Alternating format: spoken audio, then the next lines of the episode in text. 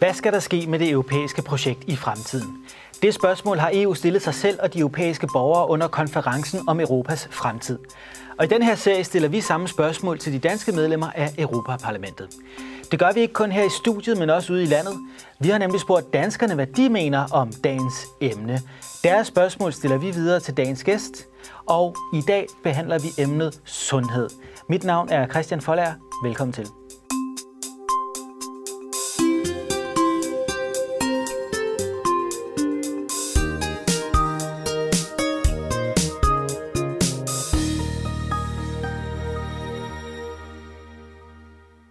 Og også velkommen til dagens gæst, Margrethe Augen. Du er medlem af Europaparlamentet for Socialistisk øh, Folkeparti.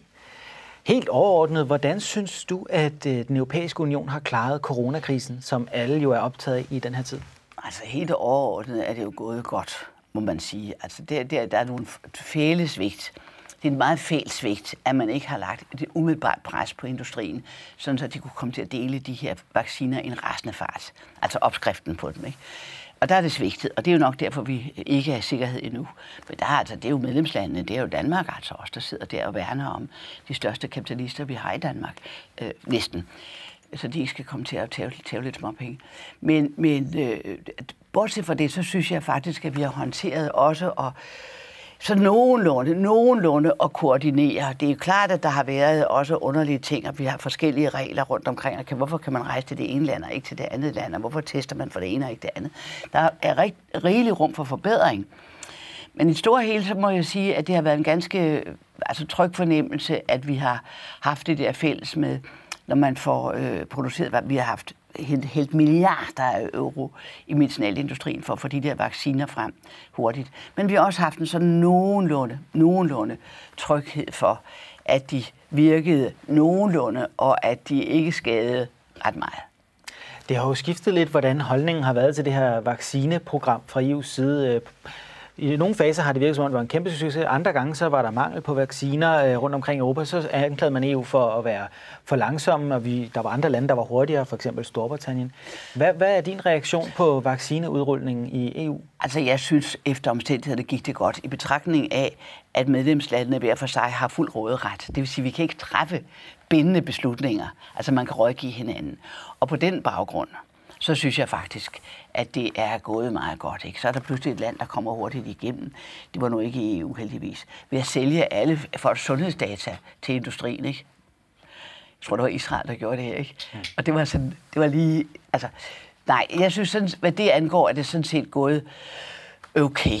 Og det vi så venter på nu, det er at få en ordentlig diskussion af, øh, øh fordi øh, så vidt jeg ved, har vi nu fået adgang til øh, forsøgsresultaterne. Det, jeg har været med til at lave en lov for et par år siden, hvor øh, alle ny, al ny medicin, der skulle alle, alle forsøgsresultater skulle være offentligt tilgængelig i søgbar form, senest et år efter, at et produkt havde fået markedsadgang. Og det er en lov, som industrien har bekæmpet alt, hvad de kunne. Men altså, den kommer nu, og den er også i, i, i gang med det, så man kan komme ind for alvor folk, der har forstand på tingene, og se, er de der Øh, test valide nok med den fart, vi kørte osv. Og det er faktisk øh, også trygt. Det er jo en fælles EU-lovgivning, vi har der. Skulle man have handlet mere i, i, i fællesskab? Nogle vil jo sige, at det udstillede EU's svaghed. Landene, da det virkelig galt, var splittet, havde forskellige regler. Ja, det kan du godt sige, men så synes jeg, man skal... Ja, ja, men dem, der siger det, ikke? det er jo samtidig dem, der ikke vil have et stærkt EU. Ja, sådan ser du på det? Ja da. Ja. Fordi hvis de ville have, hvis det var de samme, så ville de jo arbejde for, at vi kunne træffe fælles beslutninger som band på mange flere områder, end vi kan i øjeblikket. Ikke? Og, øh, så vil, og der vil jo så medlemsstaterne, altså hver for sig, nej, det er os, der bestemmer, at EU skal ikke komme og blande sig. Så et svagt EU hænger sammen med, at vi har alt for lidt fælles beslutningsprocesser, hvor vi kan stemme hinanden ned. Altså hvis du kun har noget, hvor ting for eksempel kun kan vedtages i enstemmighed, så kan jo et eller andet fysisk land, vi ser det på nogle andre områder, bare sidde og sige jet, og så sker der ingenting. Øh, så jeg vil jo sætte pris på, at dem, der siger, at det har vist EU's svaghed, så har jeg sagt, ja, svagheder. Hmm. Jeg vil hellere sige det. Svagheder. svagheder. Så vi, synes du, vi skal have et stærkere EU? Ja da. Også på sundhedsområdet? Ja, bestemt.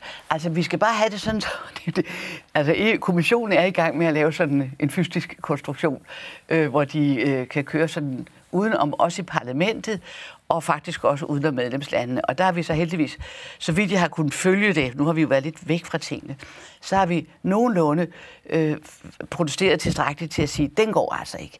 Det skal være sådan, så at parlamentet kan følge med og kan stille spørgsmål og kan få indblik i ikke bare budgetter, men også strategier, og selvfølgelig skal rådet, altså medlemslandenes regeringer, også kunne det.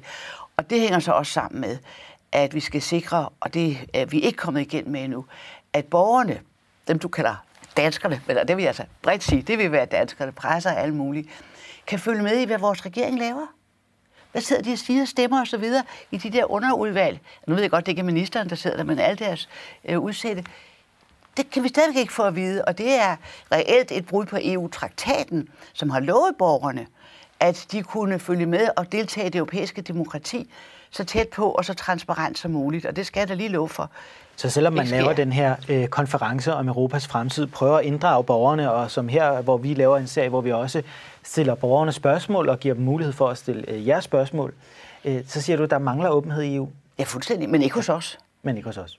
I regeringerne. Ja, i regeringerne. Og det, er, og, og det der i samme øjeblik, det var faktisk øh, EU's ombudsmand, der for et par år siden lavede en meget skarp rapport om, at det, som konkluderede, at det reelt var traktatbrud. Mm at regeringerne stadigvæk arbejdede, som om det var sådan gammeldags mellemstatsligt, hvor det var diplomater, og de kunne sidde dernede under bordet, ja. øh, og så først lige komme op til sidst, og ikke engang sige, hvem der hvad, og bagefter kunne sige, det er også EU's skyld, og det sker nede i Bruxelles, selvom de har været med hele vejen. Ikke? Ja.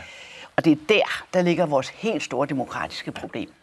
Det er jo, kan man sige, et, et lidt andet emne, men øh, det kan vi tale om en anden gang. Nu skal vi høre lidt om sundhed, og vi har det første spørgsmål fra en af borgerne her. Øhm, der er jo mange holdninger til, hvordan vi har klaret corona. Jeg synes, at øh, vi har klaret det ret fint i Danmark, men jeg synes også, at corona har vist mig, at øh, EU ikke er så stærkt, som jeg troede. Fordi at øh, selvom at vi generelt er meget EU-lojale i Danmark, så har corona jo været med til at vise, at vi stadig står os selv nærmest. Fordi at når der så kommer en coronakrise, og for eksempel Italien er mega hårdt ramt, jamen så vil vi alligevel kun sende de dårligste øh, respiratorer ned til italienerne. Og øh, ja, jeg synes på mange måder, at corona har vist, at øh, EU ikke er så stærkt, som jeg lige gået, eller gik og troede.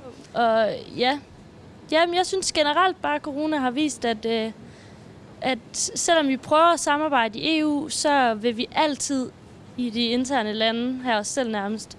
Lige meget hvad. Og især når at tingene ramler lidt. Desværre.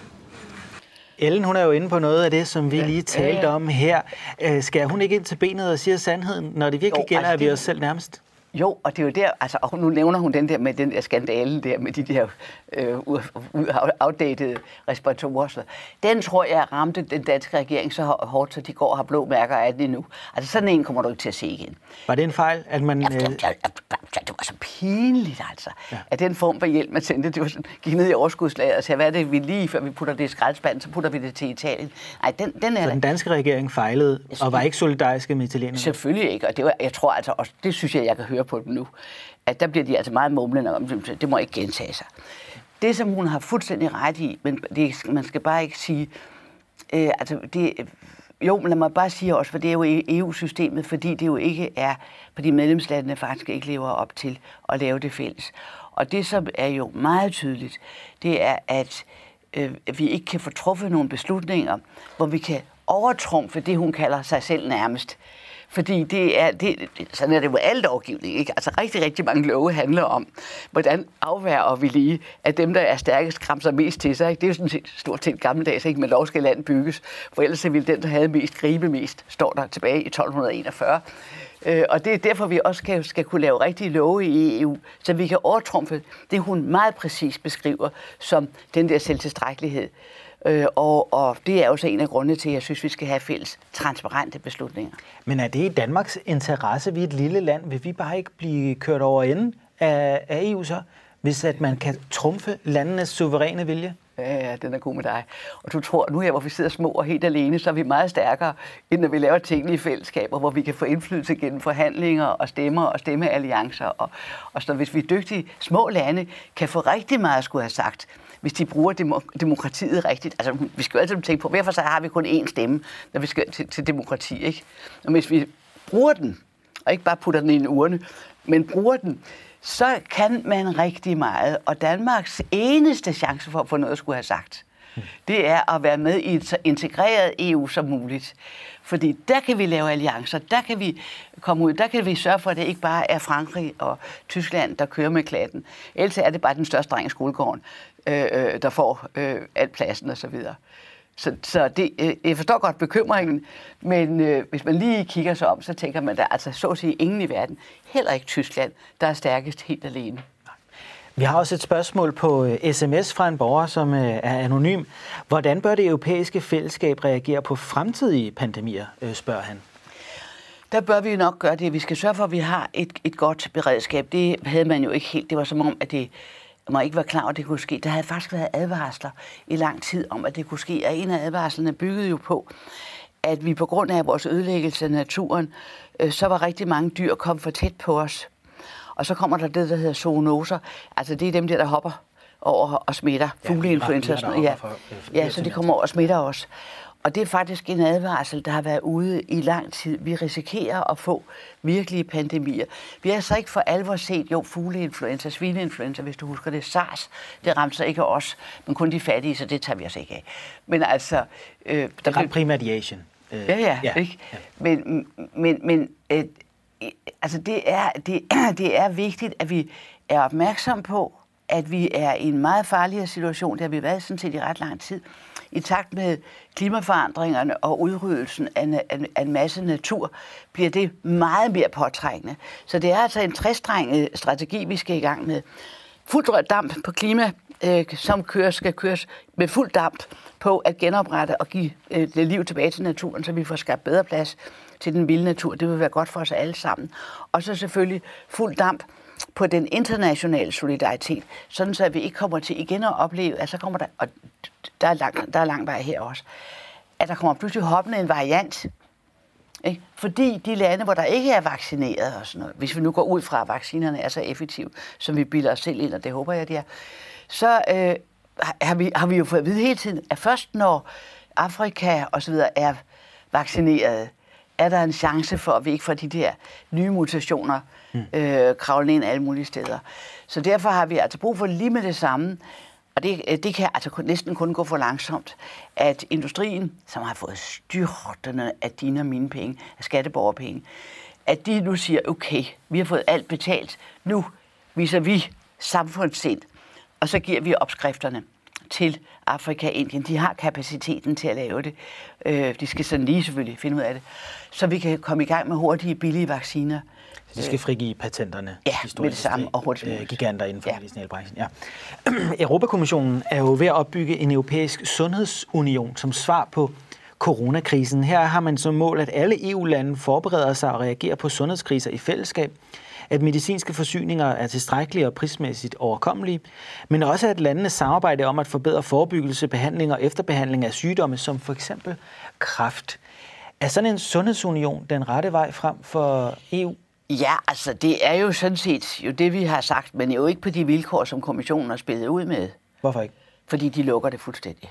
Ja. Altså, vi har ikke adgang til det, mm. øh, og altså, den model, den der kriseberedskab, de har lavet, vi har ikke adgang til det, og, øh, og faktisk har medlemslandene heller ikke adgang til det, og det er jo ikke en måde at gøre det på.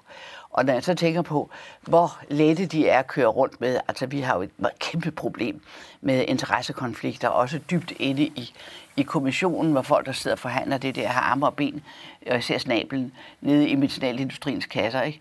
Øh, og øh, jeg mener, hvor er vi så henne? Så derfor er vi, altså transparens og åbenhed, det er nummer 1, 2, 3 og 4 hvis vi skal få den deltagelse og kontrol med. Så der er et lang vej nu for, at det bliver ordentligt.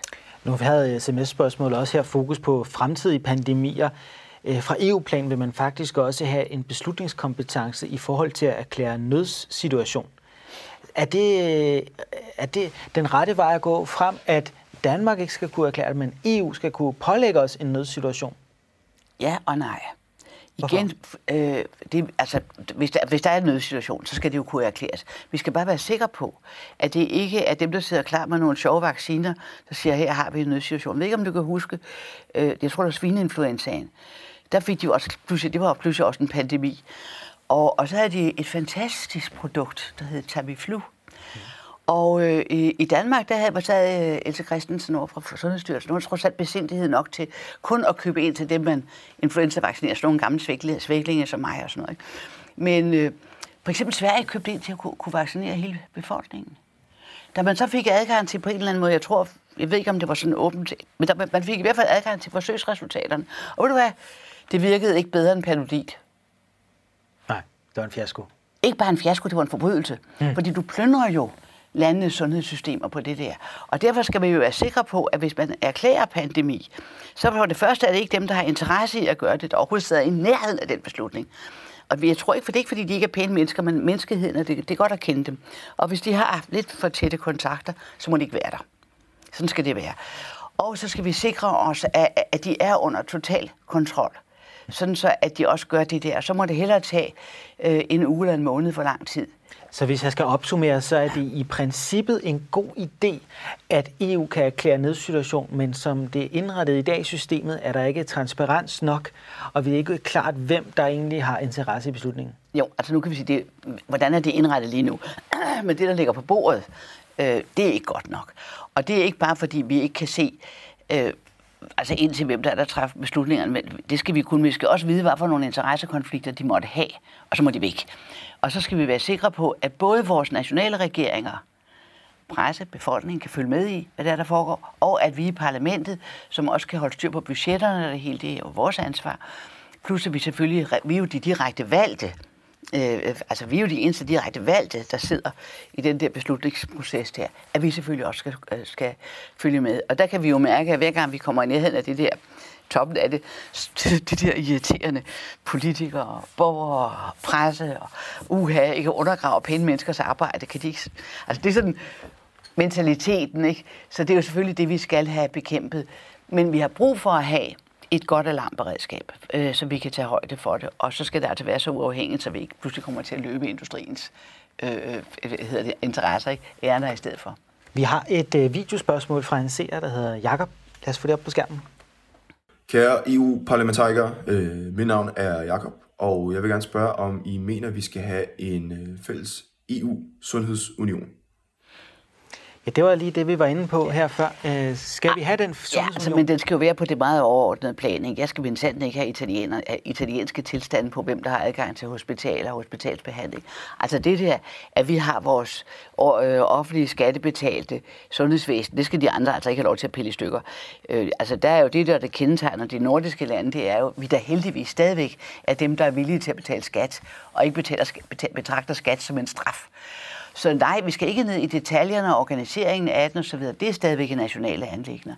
Men vi må meget gerne have netop på de overordnede ting her, hvor der bliver truffet nogle principting, hvor der, som vi har haft længe, for eksempel på øh, betingelserne omkring kliniske forsøg, altså forsøg med mennesker. Hvordan må det foregå? Hvordan må en række af de der andre ting? Der er nogle overordnede regler, og det skal styrkes. Og også sådan et alarmberedskab, og hvordan laver vi vaccineudrulning og sådan nogle ting. Men ned i at sige, hvordan vores hospitaler og så videre skal være. Det skal vi stadigvæk klare selv. Men når EU går ind og blander sig i sådan noget som kraftbehandling, bliver det ikke en ladeport for, at de vil blande sig i det hele? Og den her idé om at kunne bevare den nationale suverænitet så langsomt vil glide i baggrunden, fordi nu kommer der harmonisering, sådan som vi ser normalt fra EU, og lige snart de får foden indenfor, jamen så begynder de at brede sig ud, og så, har, så har vi europæiske sundhedssystemer. Har du lagt med til, hvor øh, kampens bekræftelse, som jeg engang med Michael Lever kaldte er overalt? De er overalt. Du kunne lige så godt sige, hvordan undgår vi, at det er dem, der kommer til at bestemme, at alle pengene mm. går, går til kræftbehandling og kræftmedicin. Du ser ikke en risiko for, at EU langsomt vil begynde at bestemme mere og mere over vores Nej, jeg ser en risiko for, at de, de stærkeste interesser mm. kommer til at køre med klatten. Ikke? Altså det, det, ser vi jo, altså det ser vi jo i den grad i Danmark, ikke? at der, der er brugt enorme summer, og nu kan jeg jo godt sidde her, jeg har forhåbentlig ikke kræft selv, øh, og det er jo en sygdom, som virkelig skræmmer folk, men du kan se, hvordan, hvad det har betydet inden for Øh, altså, den dyreste medicin ligger der. Alt det, der ligger der. Og det går ud over behandling af de andre. Og der er jo altså noget af det, som vi virkelig skal have, og det skal vi lave på EU-niveau. Vi skal have åbenhed om medicinpriserne.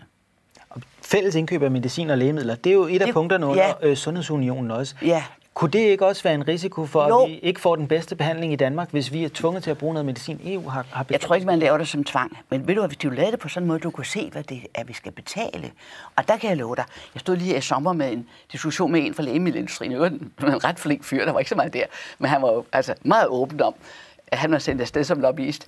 Og det jeg sagde det der med at få åbenhed i, i priserne, og det er så de tre oplysninger, vi skal have. Hvad, hvad har de betalt for forskning og udvikling? Hvad betaler de for marketing? Og hvad er profit? Og han grinede, så sagde han, det får du aldrig igen. Altså virkelig, de har prøvet i USA, og der er altså en lang historie på det. Og der lukker den. Og jeg vil da sige, kan vi forlade sådan et? Men, og der kan du høre, hvor vigtig åbenheden er igen, for ellers kommer det helt til at, at, at trumle os ned.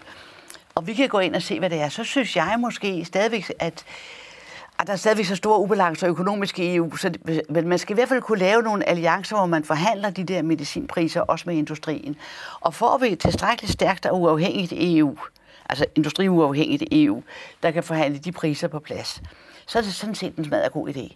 Men ikke, at man skal tvinges til at købe det, for det, det kan man jo ikke. Men at man siger, her har vi det bedste. Ikke? Men der skal vi altså kunne stole på den. Det lyder som om, du generelt er meget kritisk i forhold til EU på lobbyområdet. altså, det er i virkeligheden lobbyisterne, der bestemmer rigtig meget ned i EU. Ikke sådan generelt, altså, men, men på sige, der er nogle af altså øh, medicinalindustrien har jeg, altså der er også dygtige, fantastiske folk der, nu skal jeg passe på, hvad jeg siger.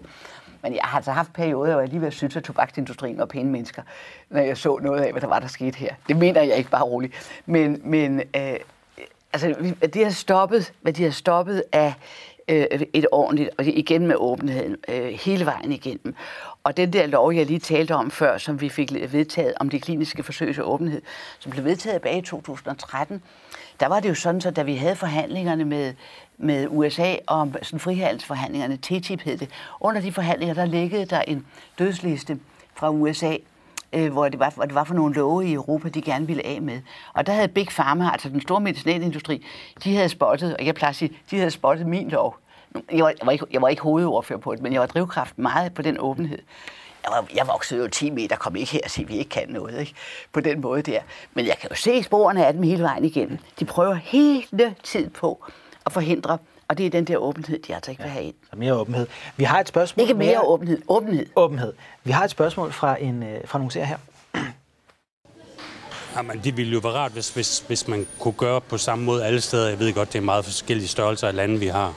Men, men øh, nu er vi jo ja, omkring 5 millioner i Danmark, men andre steder er det jo mange flere, så det tager meget længere tid, men, men man kunne måske lære lidt af, hvordan, hvordan man har gjort de forskellige steder, hvor, hvor der har været succes med det. Det, som øh, Finn øh, svarer på her, det er øh, coronaindsatsen. Altså, vi kunne lære mere af hinanden i EU. Øh, prøve at tage ved lære af de lande, der har klaret det godt. Ja, er du enig i det, Margrethe? Jamen, givetvis. Ja. givetvis. Men vi skal nok have længere tid. Ja. Altså, nu kører der i øjeblikket en hæftig debat om, om hvor, hvor smart er det med alt vores testeri. Ikke? Mm. Og øh, der, der slog det jo også mig, at det er jo egentlig forbløffende, at vi nu i, har kørt i et år, eller hvor lang tid det nu er, at man ikke har sat nogen forsøg op, fordi man kan se, at der er så stor uenighed. Så okay, der er en gruppe der, der, der selvtester, eller hvad de nu gør, eller render til testetid og utid, og der er en gruppe, der kun sjældent øh, tester, hvis de har symptomer og sådan noget. Ikke? Og hvad er effektivt? Fordi det koster rigtig meget det andet også. Og det er faktisk, det undrer mig faktisk også. Hvorfor, hvorfor har man ikke gjort det? Og der forstår jeg simpelthen ikke med de der topfolk der. Med, altså, vi har jo set dem på stribe. Øh, Randrup på sin fliser, og Brostrøm med sin, med sin bekymrede mine, og hvad det nu hedder alle sammen. Og for den sags skyld også et par politikere, som har sagt, skal vi ikke, altså sundhedspolitikere, skal vi ikke lige se og prøve at lave sådan nogle altså storskala forsøg. De er ikke, de er ikke på super, men bare så vi får en fornemmelse af det. Vi har jo stadig ikke rigtig set, om den svenske strategi med ikke at lukke. Altså ja, den gik hårdt ud, og det gjorde den øh, folk på plejehjem. Men det var jo også tydeligt, at der kunne de virkelig godt have styrket indsatsen. Men det der, de ikke lukkede skoler og alt muligt, vi ved det ikke endnu, vel? Og vi har brug for, at man samler de der resultater sammen, og det ikke bliver en indbyrdes konkurrence om, hvem der er bedst eller værst. Men øh, at vi faktisk siger, at vi har, altså, der er så mange resultater, som vi det vil være klogt at kigge nøjere på, når vi ser, hvordan sådan nogle strategier er. Men det, du Kunne det også... ikke være en opgave for EU at være bedre jo. til at indsamle den type data, Bestemt. analysere og stille Bestemt. til rådighed for og sådan noget kunne man godt Her er der best practice på det område, ja. på det område, på det område. Og igen, det kunne være rigtig smart, hvis vi så havde netop, øh, vi har jo bedt om i, øh, Europaparlamentet, at den der institution, de vil lave nu, der hedder HERA, tror jeg, at den blev et, et rigtigt agentur, ligesom vi har de forskellige andre agenturer, og hvor vi så nok skal have lidt mere øh, stramhed over, øh, hvordan de bliver kontrolleret. Men, men det kunne som simpelthen så opgave at, at sørge for, at de der øh, ting kommer til os alle sammen, til beslutningstagerne osv. Men det skal altså foregå i åbenhed. Det må ikke foregå sådan den lille hyggelige klub under kommissionen, hvor de kan sidde og gøre det, ligesom de selv synes. Mm. Det tror jeg ikke på. Tror du, EU klarer det bedre næste gang, vi bliver ramt af en pandemi? Det må man håbe. Altså, måske klarer det bedre. Øh, jeg håber, at hvis forstand har de jo klaret det meget godt. Der, hvor de har klaret det, er Hækkenfeldt til. Det er jo at sørge for, at resten af verden bliver vaccineret. Og der kunne, altså jeg synes selvfølgelig, det er industriens opgave. Altså jeg har sådan set ikke rigtig lyst til at skælde ud på regeringen, for det var industrien, der burde have gjort det her. Øh, altså ligesom de i sin blev mobbet til at gøre med AIDS-medicin, hvis du husker det. Mm. Der sad de jo og så klamrede sig til hinanden, der beskyttede hinanden mod, at de fattige skulle komme til at få øh, øh, billigere adgang til AIDS-medicin. Og der, blev, der virkede mobningen så godt, så øh, Novo og forskellige andre, nu er det ikke Novo, der laver med AIDS-medicin, men altså de havde været med på den der øh, krig mod de fattige.